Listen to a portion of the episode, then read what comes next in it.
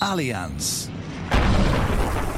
Supporting all 32 counties through the Allianz Leagues.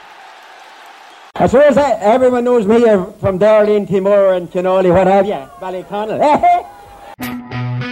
Kieran McGeeney as a player was a, a, phenomenal player and he didn't cry and he didn't whinge, you know. Jim knows where I am if he wants to chat to me, like. Probably that's what we've read about anyway, and that's what we've been told. And uh, we'll probably not hear it again the next time we get bit, you know. The Ulster Championship excites the crowd. There isn't another province that's as competitive as that. And if truth be told, I mean, what what is the point of this? Like, we might have 20, 30,000 down fans, and it's going to be great. It's going to be brilliant. It's going to be better than, that, than, than anything I've ever experienced.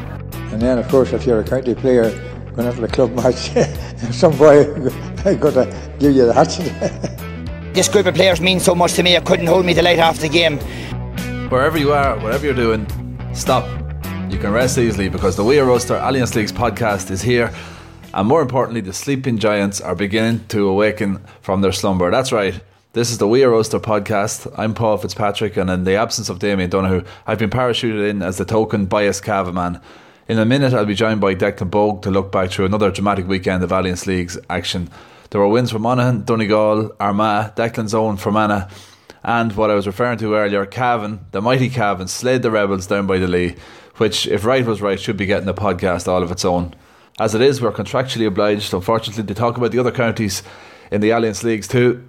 So, to avoid this being an all blue show, I caught up with Declan Bogue earlier on to do just that.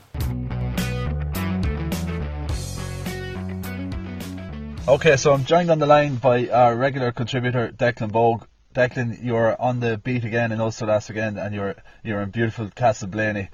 Are Tyrone in a bit of crisis? Uh, just on that, Blaney is a special ground, isn't it? Have you been to many games there yourself, Paul? I've only been to two, Declan. I was at a MacRory Cup quarter final, and then I was at the, the famous Seven Alls Raw with Cavan and Monaghan last year. Uh, they're the only two I've ever been to. It's it's a nice ground, yeah. It is a, it's, it is a lovely ground. So, well, I was there for Enniskillen Gaels versus Blaney, and I think it was 2001 Ulster Club game, uh, which was a super game of football. And I think the only other time I was there was 90 or 91. Uh, I was actually talking to Nudie Hughes before it. It was they were playing, if I'm not mistaken, Derry, and Derry were coasting and uh, actually, as it happens, I was brought along with, a friend of my father, by a friend of my father, and uh, we had made to go, and we'd actually left the ground, and we heard this cheer went up. Stephen McGinnity had scored a goal, and uh, we said, "We should think nothing more of it. We'll keep ploughing up the street." And we heard another cheer, another goal went in. The next thing you know, there was about 150 people that were all streaming back in through the gate to try and see the closing stages. I think it ended up a draw that one. My God. But they've done an incredible. The stand is absolutely brilliant. It's, it's a nice elevated height. Uh, the press box is just behind that, nice and cosy with all your currant breads and your tea and coffee, and uh, extremely pleasant uh, stewards. I gotta say, like which this is something that somebody else was talking about when you when you take the games around the country. Uh, a lot of club people are extremely proud to have a county playing at their own, and this is all new to them and they're they're they're full of the joys and makes for a very pleasant experience all around. I think. Yeah, it does. Funny thing, um, I was in Uí Chaoimh yesterday for the Cavan and Cork game, and I have to say that the the stewards um, in Uí Chaoimh were absolutely lovely as well. Even the there was a fella in the in the lift, and uh, we were joking on the way up. He was saying, uh, your, "Your boys go easy on us today, boy." And another Cork man came over to me straight after the game. He didn't realise I was from Cavan, and he goes, that must be the worst Cork team ever, boy. They can't even beat Cavan. I, have to, I, have to, say that, that, he wasn't particularly nice. But um, yeah, so Tyrone, four losses in five. Well, there's something I put up on Twitter actually that made me think again because I was looking at it and uh, without being unkind, if you were to compare the Tyrone forward line at, as it is, right, with the generation that came before it, of say you had a full forward line of Stephen O'Neill and either Seven Peter Canavan, Owen Mulligan, and you had Brian Dooher and Brian McGuigan. And then, you know, somebody else would would have been floating around the fringes that, like Sean Cavanagh obviously would have been in around the forward line at times. Uh, you know, a Ryan Mellon, that kind of a, a figure. And you were to compare it to the present generation, maybe it's because they don't have silverware the way that that generation uh, accumulated for themselves, but it doesn't make for good uh, comparison. And then you look at it, and it was 77 minutes of football, and there was six points scored from play by Tyrone.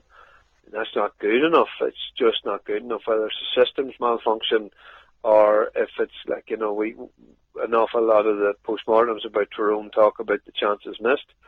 Uh, but that kind of comes at the very That's six wides, which is nothing out of the ordinary for a county football game. I mean, you, you're talking about 15 wides. Or did something in that uh, region against Kerry a couple of years ago, which was more significant. Um, I then put that up on Twitter that Tyrone have serious problems uh, up front. Six points from play over that length of time is not good enough.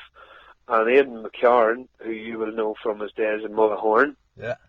pointed out that yes, but they, you know something similar was happening last year, and they still hammered everybody in sight in Ulster. So maybe it is as simple as this Tyrone team with their ball carrying style uh, and breaking lines are better with a dry ball. Um, maybe it is that simple. Well, I was just about to make the point to you that in the last two Ulster Championships, so in 2016, I think Tyrone were the highest scoring Ulster champions of all time, and then last year they broke their own record, if I'm not mistaken. So it, yes, you know that's only six. Oh, it's sensational! Yeah, like, that's you only know, six I mean, months ago. So that the the great forward line that you mentioned never put up the tallies that the current forward line that we're all that No. Did. So what does that tell us? Very true. Um, don't know. you come to me for this knowledge, don't you? Yeah, it tells us something and nothing at all. I mean, you can look at the opposition and look at the scoreline that they did run up. Okay, against Derry, they're, they're you know, they typically reach about, you know, 122 or something like that. But Derry are operating in Division 3 this year. Uh, they, fair enough, they give, they whacked Donegal and they beat Down who had been operating in Division 2. So, uh, it's not like for like. You're not playing the, the, the top, top teams, uh, regularly in the Ulster Championship. So maybe such comparisons can't really work in your favour. Plus two, dry ball, good days, by and large, you know, in the summers, but certainly better and less slippy as, than it was in Castleblayney. Maybe it works better. Uh, and maybe like there are certain things that are being tried out, like you know, uh, as a matter of fact, like Mickey Harte has done an awful lot of chopping and changing in his lineups this year, and this was the first night that Colm Cavanagh was back too to shut the door a bit more. But Cavanagh was playing a more advanced position. He certainly wasn't playing the role that we've become accustomed to, just in front of the full back line. He wasn't doing that an awful lot. He was more advanced than that. So maybe there is a little bit of learning on the job, a little bit of trying out, but um, Oh, are they in a tight spot? By God, they are now. I mean, we weren't saying this last week, but if you've Donegal coming to Healy Park next Saturday night, and they're on a bad run of form, like, you know, they need something. and they've shown that they have the team to do something this year. And then you have a trip to Mayo, and then you've got Kerry coming in the last game of the season. They probably aren't a spot of bother. Uh, it doesn't. Uh, you can't say they're not now. What happens this Saturday will be extremely instructive, and that will decide the fate of their season league-wise. Um, after that, credit has to go to Monaghan. They were sensational. Like, and Malachy O'Rourke has now reached the scenario whereby out of 21 clubs, 20 sorry, 29 clubs, and the population is the fifth smallest in Ireland, they'll be playing Division One football for the fifth consecutive year, and that's that's just amazing. That's out of this world. And people, you know, talk about great managers and what they're capable of, and sometimes O'Rourke's name doesn't really feature. But what he has done with Monaghan has been nothing short of sensational. It has, it has. The only thing I'd say to that, Declan, is um, are we not holding Tyrone to a much higher standard there than we're holding Monaghan to? Like we're, we've just been saying how poor Tyrone are, and yet Monaghan beat them by a point or two, and Monaghan were sensational. Yes, but a Monaghan team that left Conor McManus on the bench until 43 minutes. A Monaghan team that only brought Karl O'Connell on for the closing quarter, same as Owen Duffy. Uh, Dermot Malone only got a couple of minutes at the end. Like, you know, this is a Monaghan team that we're seeing has got a lot of depth all of a sudden. And also, like David Garland that was showing up so well in the McKenna Cup, uh, he didn't get a run out. So, like, you know, Neil McMahon didn't play. You know, there's a real depth to that panel coming now that has to be seriously encouraging.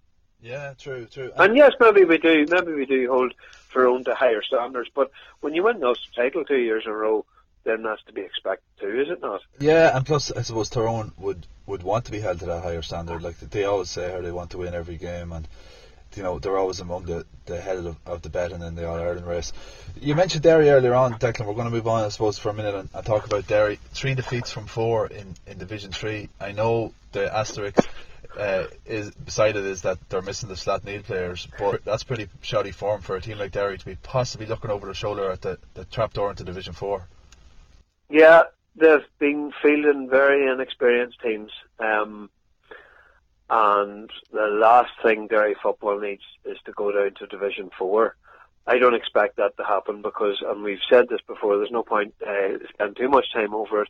But you put uh, Brendan Rogers and the two McKaigues into a defence, and then you put Paddy Tad into uh, Padraig Cassidy, sorry, into midfield, and they are immediately transformed. Like you know, they, they might have one or two others.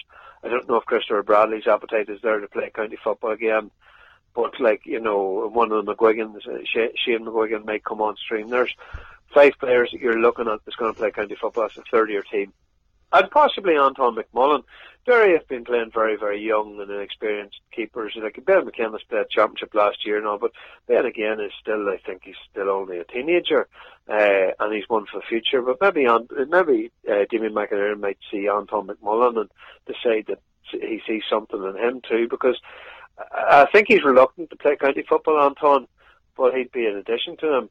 Uh, that all aside, um, their first half, by all accounts, was just wretched. Like you know, they took too long to get going in what they wanted to do. But then when they did get going, uh, given the gift of two extremely sloppy Fermanagh goals, they, they conceded. They certainly were in the hunt, like at the very end. Yeah, it's amazing the, the contrast. I was on the way to Cork on Saturday evening. We stopped um, to catch the extra time in Slaughtneil and Nemo. Now, it was a brilliant game of football. Now, in extra time, fair enough, Nemo were well on top, but um, we had been listening on the radio and Slaughtneil were playing brilliantly before that. Then we, we switched over later on to the We Are Ulster commentary on uh, Derry and Fermanagh, and at one stage it was 1 6 to, to no score in favour of Fermanagh. And I was just thinking to myself, how has it got to this point where a county like Derry are so far off the pace against a county like Fermanagh, and no disrespect to Fermanagh. You know, there's something there's something malfunctioning there, and it's not just the Slaughtneil players, Declan. Couldn't be. No, um, but you know, if you were to examine the lineouts, you know, Damien has brought along an awful lot of people who have played minors for him in the three years he was in charge, and uh, there's a little bit of team building. Uh, chemistry has to be earned. It has to be um, earned in stressful conditions. You know, you have to eke out games when it's not going for you. So, I mean, you know, if you look at, uh, you know, even there recently, uh, two players uh, whose names escape me, Paul, right now were are, are not going to be part of it. Niall Keenan, Castle Dawson, brilliant cornerback. He's not going to be there. It's his last year in college. He wants to try a summer in uh, America and fair play to him. So like rather than carry him until the end of the league, he has said no, that's not acceptable. We we have to have everyone on board from the start. So they've reluctantly let him go, uh, and Kieran McFall is in a in, in a similar position. Like you know, they really are showing long term planning. I don't know if they can be criticised for that. Oh, while we're on the subject, I suppose, of Fermanagh and Derry, award for, for your lads. Um, four wins out of four, top of the table, a huge score difference. I think it's plus thirty of a score difference. Difference. Um, this is a this is a real rising tide for Fermanagh, isn't it? Certainly looks good. Uh, certainly, um, the the signs are there. People will look at it and say, right, okay, it's all going very good on the surface. Um, I just worry sometimes there's a little bit of hot and cold with them. Like it was the same against Wexford, it got themselves a very commanding lead uh, same against Sligo to a point like they were maybe at a slow start against Sligo, but they let they seem to let teams back in on them. They run up unbelievable tallies, like you know, I mean that has to be said. Uh, Seamus Quigley uh, has been a man transformed physically. and it would appear his, his uh, attitudes come along with it. He scored one eight there at the weekend, and that's the first time he's really. I mean, I've seen the first couple of games, and he possibly wasn't firing all cylinders, but like you know, you got to look at his body shape now and look at his body shape a couple of years ago when he's playing club football and stuff like that in Ulster Club, and there's no comparison. He's so much leaner, and that probably uh, says an awful lot about the kind of training they're doing from early on. Uh, but the, it, it has to be seen as all. There, there's certainly an awful lot of positives. If they could only get consistency throughout games, and there would be a team worth reckoning. I I don't know if they can win the last three games Longford, Westmeath and Armagh, even though the Armagh game is at home. But I think that another win might just do it for them. That might get them in the second spot. Even if Armagh beat them, Armagh look like they might go through the whole thing unbeaten. Uh, so it might just be enough to push them into the second spot. And if they get up into Division Two again, that is an enormous achievement for them because at the end of the day, this year, like you know, what do you target? Do you target to meet to make the Super Eights, the quarter-final stages? You do, um, but you know, first and foremost, you have to be targeting promotion in the league for a team with the age profile of Fermanagh. Like this is not a long-term project, and it can't really be Fermanagh because they never have enough players coming on stream at any one time.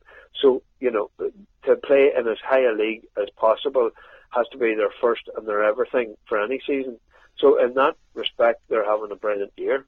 And looking at Rory Gallagher, Declan, I presume you know Rory better than most journalists in that he's a Fermanagh man, even though he's probably more associated um, with Donegal now because he works there and he was involved with them for so long. But he is a Fermanagh man. Someone once made the point to me about that a team will always bear the characteristics of its manager, and someone made the point to me that sometimes the most creative, gifted footballers, and Rory Gallagher was certainly one of those, don't make the best managers. And the, the theory that this guy said to me was that it comes so easily to them as a player that they find mm. it hard to mm. impart that that level. Whereas the likes of a McGeeney will say uh, people might think that he might make a better manager because he was famously a player who worked so hard on his game. Where I would imagine the likes of a Rory Gallagher, certainly I'm sure he put in the hours on his frees and all that, but he was a naturally talented creative player. And there's a couple of things with that, right? I mean, that's you know another good example of that, and this is my personal favorite was like Glenn Hoddle was seen as naturally gifted, you know. Uh, but the, the people who are naturally gifted would tell you, they, you know, so Gary Player thing, the, the more you practice, the luckier you get. But Hoddle one time uh, at a World Cup training camp was showing Beckham how to flight these beautiful free kicks into the top corner every time, and uh, made a point then of demonstrating with a load of England players around him how easily it came to him and how, how he did it. And all that did was destroy Beckham's confidence for that tournament. Yeah. You know, yeah. uh, and and there's there are like I mean people like to see a big name, a, a, a respected player coming to manage, uh, but it doesn't normally always work out. Like the Roy Keanes have had serious difficulty becoming uh, making the transition from performer to communicator, and that's the difference. Whereas uh, I think someone like a Rory uh, Gallagher was people would say a naturally gifted player. But anyone you ever talked to from that era that he played would tell you Rory Gallagher was the hardest trainer that they ever seen. Like the, and that came even from his cousin Raymond, who used to drive Rory and uh, Ronan, the, the Ronan is the brother of course. Rory, he's a goalkeeping coach, to training. And the whole way to it from Belleek, Raymond's message is always, no matter how hard this is tough, nobody is dropping out. You're not allowed to drop out. And the boys were scared stiff of dropping out and listening to Ramey going home all the way to Belleek, you know, uh, which would be a long drive now if you had someone on your case. So Rory definitely trained hard, and that's another thing that Martin McHugh would have said about him when he had him with the Sligo IT. And an enormous attitude, uh, an enormous appetite for work. Another point of it is that Rory has been coaching from he was no age. He was taking underage teams when he was still an underage player himself. When he was a minor, he was taking Belleek under 12 and under 14 teams. Uh, when he when he was playing with Sligo IT, he was the guy who McHugh used as a tactical sounding board. Uh, the first year he was at St. Gall's, Lenny Harbinson said he played well. He was very diligent. He never opened his mouth. In the second year, he started asking Rory questions, and Rory started given this theory about everyone playing back and then everyone playing forward like a basketball style. And then St. Galls won the Ireland Club final in 2010 playing that way. It was total football. Everyone was expected to be in certain positions at certain times and anyone could come forward to kick a score. And like, if you look at that All Ireland Club final that time, the only people who were kept in the full forward line was Rory Gallagher and CJ McGourty. And this was a this was a full year before. Well, I mean, at the end of that year, then Rory got involved in the Donegal project, and an awful lot of people would tell you that tactical work uh, in that defence came from Rory as much as it did from Jim. Uh, so, in some ways, you can say I can a naturally talented performer become a manager, but if they have the appetite and they have had the kind of coaching um, they've been prepared to throw themselves into coaching from a young age, then they should know what they need to know by that stage, you know. Yeah, and another manager, I suppose, who's um, almost preparing himself for his lap of honour at the moment is Matty McGleenan in, in Cavan, Tyrone man, who shipped quite a bit of criticism, and I have to say he shipped a bit in our own paper in Cavan as well. From yourself too, Paul, wasn't it? Oh yes, I'd have to hold my hands up. I, I backed the wrong horse,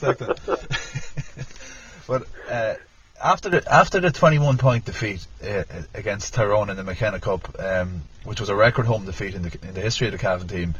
Wow. That, yeah, that was a very low. Uh, I went through the I went through it yesterday. 12 players that played against Tyrone in that game, the the worst home defeat in the history of Cavan football, played yesterday away from home, and Cavan ran Cork ragged and were much more comfortable than the three point margin would suggest. What what an amazing tournament that was! Have you heard of a tournament like that in the space of five or six weeks? Yeah, you, you got to hand it to him. Um, uh, he has confounded expectations. Let's say um, he has done remarkably well and unexpected to do so well. And uh, you know, you've you've been watching them closer than I have. Um, but you know, Matty's managerial talents were always sort of, uh, you know, any players that played for him were always willing to to say how they felt he improved them. So maybe too, there's a little bit of having played football in Division One and hardened themselves for a full year at that, that they know what's expected. And then in Division Two, you certainly get the room and the chance to express yourselves a bit more. So maybe they're just they're reveling in that. Yeah, I think so. Yeah, I, I think there's a young player called Kevin O'Reilly who you mightn't have seen yet, who has really transformed the full forward line. He was captain of the under 21s last year, and came in and he's done really well. And I think Dara McVeety then is the is the absolute linchpin who has who has turned things around. He's been man of the match for Cavan in all four games that they've played. So um, I was looking at the GAA.ie team of the week earlier on. I was laughing because he didn't make it. I don't know what he has to do to make it because he was he ran the show in, in Cork yesterday. Uh, we mentioned briefly Donegal as well, Declan. I suppose they're calling it Gumgate now. This this uh, strange decision that's happened in the Donegal Kildare game where referee David Gough sent off uh, a Kildare man who wasn't wearing his gum shield on a second yellow card, and that seems to be hogging the headlines today. I know it's one of those silly season stories, but it does seem a little bit extreme. I don't know. I haven't. Uh, I haven't got a chance to look through it. I, I wondered was he was he warned about the gum shield? Was he told, look here, you need to get a gum shield, go to the sideline, get one? Was he just sent off? He, from what I read in, in the paper this morning, was he uh, he was told by the referee you don't have your gum shield, and I think he had lost it or something, so he claimed he was on his way to the sideline to get a gum shield and he shouted over to the bench, I need to get a gum shield. In the meantime, the, the goalkeeper, who didn't know what was this was going on, booted the ball in his direction. And while he was on his way to the sideline, the ball came sailing over his head and he jumped up and caught it. And the referee booked him then. The referee says, Well, I'm at to tell him to go get a gum shield. And now here he is involved in play again. I'm going to book him. And he didn't realise he had booked him before and he ended up going off. So it seemed to be a total mess all around. But that has hogged, the headlines, and I'd say probably Kildare aren't that bothered if that's hogging the headlines because it was another home defeat for Kildare, and they look to be struggling a little bit in that division. You know, you can't really blame him if if if that is the rules are set out, and he was to book a, a player, then you cannot.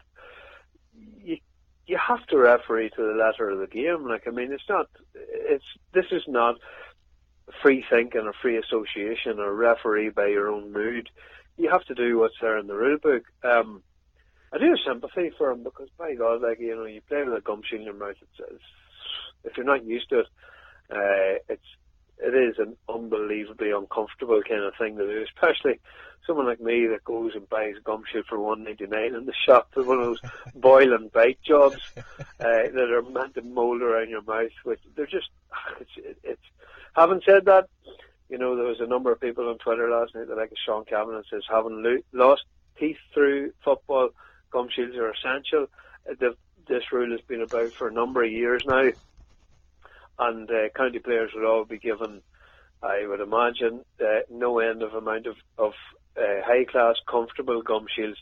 So he's got no real, he he's got no comeback. But I mean, you know, you see games all the time. You see players without a gum shield at the moment. Um, Antrim footballers had a very good away win against London, who London had picked up three points in their opening three games, which was better than they had managed in the previous ten years. Um, the best total they they had managed in the previous ten years was four points in the league twice, but th- both those years were skewed because Kilkenny were in the division and everyone beat them.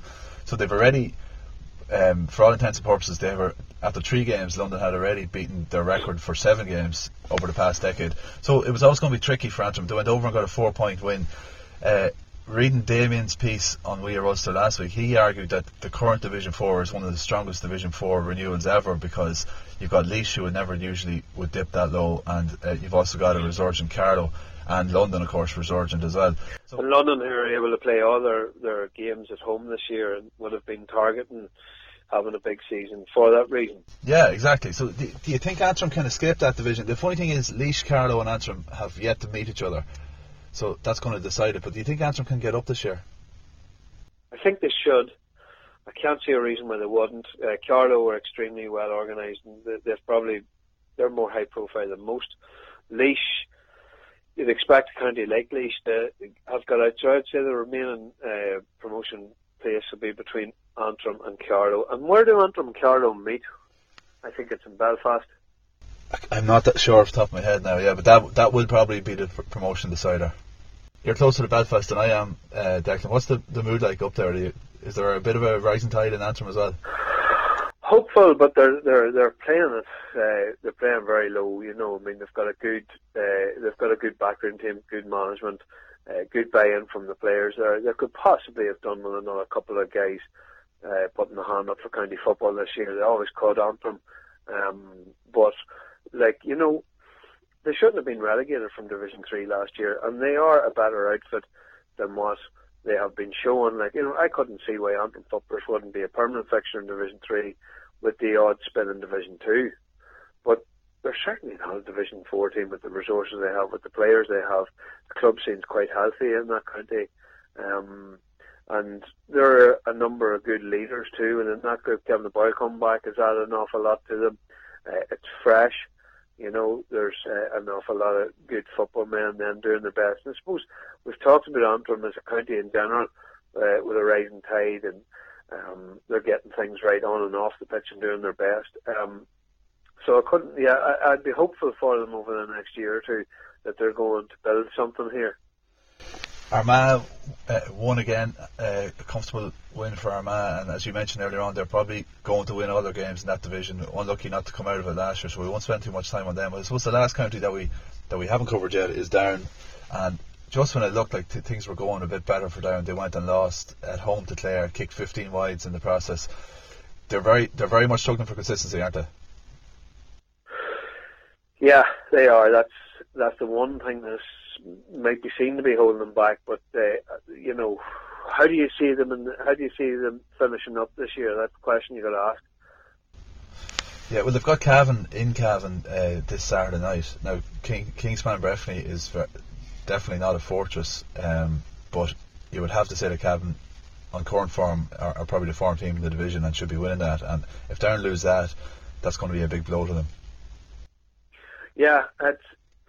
I'm I'm wondering if the lack of experience with Mark Poland and Aidan Carr retiring might that be slightly harming them. Uh, you know, the the form they showed. By God, like I mean, you know, talk about schizophrenic results. Like you know, they're up one day, down the next day, and you don't really know the reasons for it. Like I haven't had a chance to see them yet this year, so I couldn't. Uh, I can only just read between the lines. Um, but certainly uh, the Connaire Harrison suspension too would have harmed them too, of course. Uh, but the, you know, building consistency is the trickiest thing. And Division Two is kind of unforgiving too. Uh, it is kind of even this year, very even. Um, but you wouldn't have expected them to, to, to have got the result that they got against Clare. No, no, I de- definitely didn't see that. Definitely didn't see that coming. But Clare, having seen Clare the first round of the league against Cavan, I thought they were weak. I thought they were they were fairly weak now, to be fair. But um, they've picked turned things around well since that. They lost by 14 points to Meath after that, and since that now they're after picking up a good draw against Tip and a away win against Down. So they're they're an outside they're an outside bet to get in the shake up for promotion. Last thing I'm going to ask you, Declan, you didn't have the pleasure of covering Congress this year. No, I didn't. Um, I've, uh, I'm probably a bit lazy in that, but um, I've only covered three Congress. We're going to call them Congress.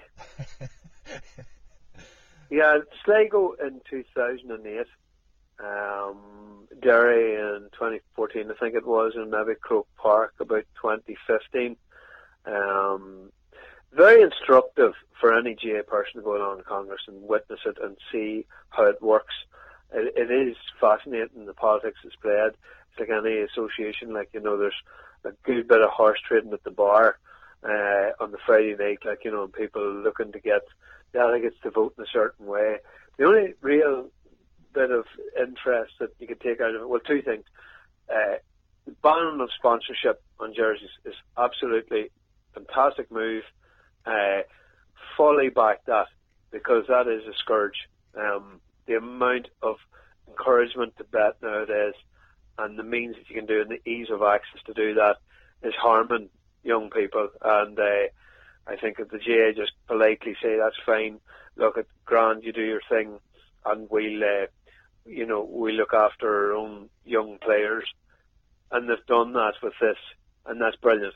The other point of it was the motion that came from what St Mary's and Rosslare and, and Wexford about transparency for Congress. Uh, you know, the, the CPA, the Club Players Association, would hold that you know any of the arguments advanced against it weren't rooted in reality. You often see somebody wanting to speak on emotion and an unpopular emotion, and they'll go all guns blazing because they think this, in some ways, in Curry's favour with the top brass. And that happened last year and happened a wee bit again this year. Uh, the CPA won't be discouraged with that. They just wanted to see was the GAA willing to embrace transparency in its in its most extreme form.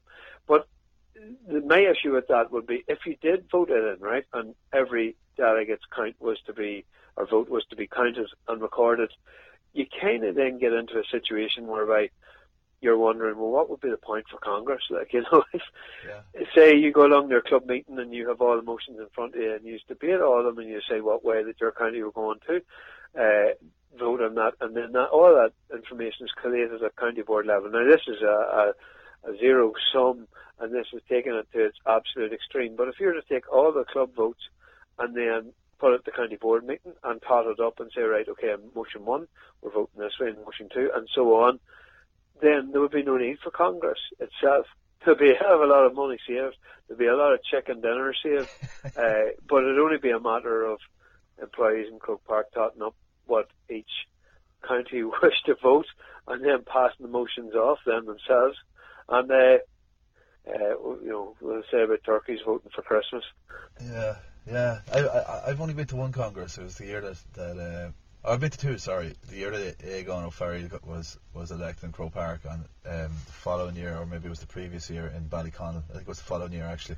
And it's like yourself. That's I, right. I was struck by the the politicking of it and the the um, just the whole machinations of it. It was very like like an Ard Fheis or something like that at a, at a political for a political party, but. You know, and I bet you you've seen a lot of people nodding off and stuff like that too in the middle of it. Like you know, I mean, it, it, it's hard work. It's hard work following it. Never, let alone being in the middle of it and wanting to debate a certain issue. And you get a certain amount of time to speak on it. Uh, and there's certain things that happen in Congress that you just you just cannot believe. I mean, I remember once being at a, a con- county convention. Uh, the county will not be named, uh, but one speaker spoke against uh, grants coming in for the GPA for players, and he was vehemently opposed to it. He was unbelievably against Dessie Farrell. He spoke about the GPA in uh, in scathing tones. And then a month later, he was sitting in front of me at Congress, and when the hands went up, who all votes in favour of these grants, his hand shot up. yeah. So, you know, that's instructive. That's instructive. That shows you what I talked about earlier, the horse trading and uh, uh contained within those walls. Yeah, and Liam Griffin, going by the reports I read in the press, uh, Liam Griffin got quite agitated. It sounded like um, the Europe delegate Tony Bass and the Cork chairperson, I think it was Tracey Kennedy, um, spoke quite strongly against it, and it was referred to as a Trojan horse. And it sounded like Liam Griffin got very riled by that. Um, like he's a figure. Well, I mean, you know, what is that? I mean, you know, that's that's very easy. And I know that the CPA leadership are very vexed at the kind of language they use. I mean, they're called a nutty group. I mean, where does that fit in with the, the, the association that makes such efforts to talk about mental health and stuff like that and issues that affect us in these times? And someone in Congress can label like a group that are, you know, they are representative of club players' wishes if they are guided by club players, and they're labelled a nutty group. And uh, and this is what really gets them is there was no correction from the top table. There was no hold on here. This kind of language is not helpful. It was just let uh, and left unchecked. I find that astonishing. Um, and again, like, was it part of a wider bit of politics and someone might hope for a, a, job down the line? I don't know. I'm only uh, I'm only floating that idea. But um, certainly, you know, the type of language that's been employed sometimes in Congress, it just it, it doesn't sit well. It just wouldn't sit well. I didn't know that now, but if that's the case, that sounds a bit much. The, the, the issue I would have with the, with the CPA, and you know, I think it's it's a very well-meaning group, and that's one thing. Like you can't disparage a group who, who are clearly their heart is certainly in the right place. To call them a nutty group, I think that is not fair. But I, I think that it's a technical thing, but their system they have for people signing up to join it, um, it, it's almost like an online petition. And mm-hmm. you get these influential yeah. tastemakers on Twitter who will share this um, and encourage people to join it. And it takes two seconds. And you know, it's not really, you're not really invested in something if it only takes you one minute to join and you never have to worry about it again. But you're you're adding to the mass of membership. And it sounds like a huge figure of membership. But how many of them are actually active or actually thought about it for more than two, the two minutes it took to fill out that online form? That's what I wonder about. It's a bit like the boiled frog syndrome. I think that if you call a meeting in Portlaoise, Summer Central, and say, right, this is a club players meeting, let's all get there. Let's have our first annual meeting. Everybody in the room, thousands and thousands of members, that's the amount you can get in the room. You might be disappointed. Uh, I mean, I can only talk about someone who, like, say, for example, was at training on Friday night there for the local club, right? And I've never heard a discussion in the dressing room about the CPA nor have it for that matter. People would have you believe that, you know, their club people are really upset and in tears about, say, the Sky deal. Like, that's not the sort of thing that young men talk about. Um, but if they were provided with a better fixture list and a calendar where they could plan out their year, they'd be absolutely delighted. There can be no doubt about that. But I don't know if if they're if it's in the top of their list of priorities either when they come in after a day's work and they're one, they're getting kind of excited about an in-house game, or they're a wee bit dejected about all the run ahead of them. You know. Who who were the young men you're talking about?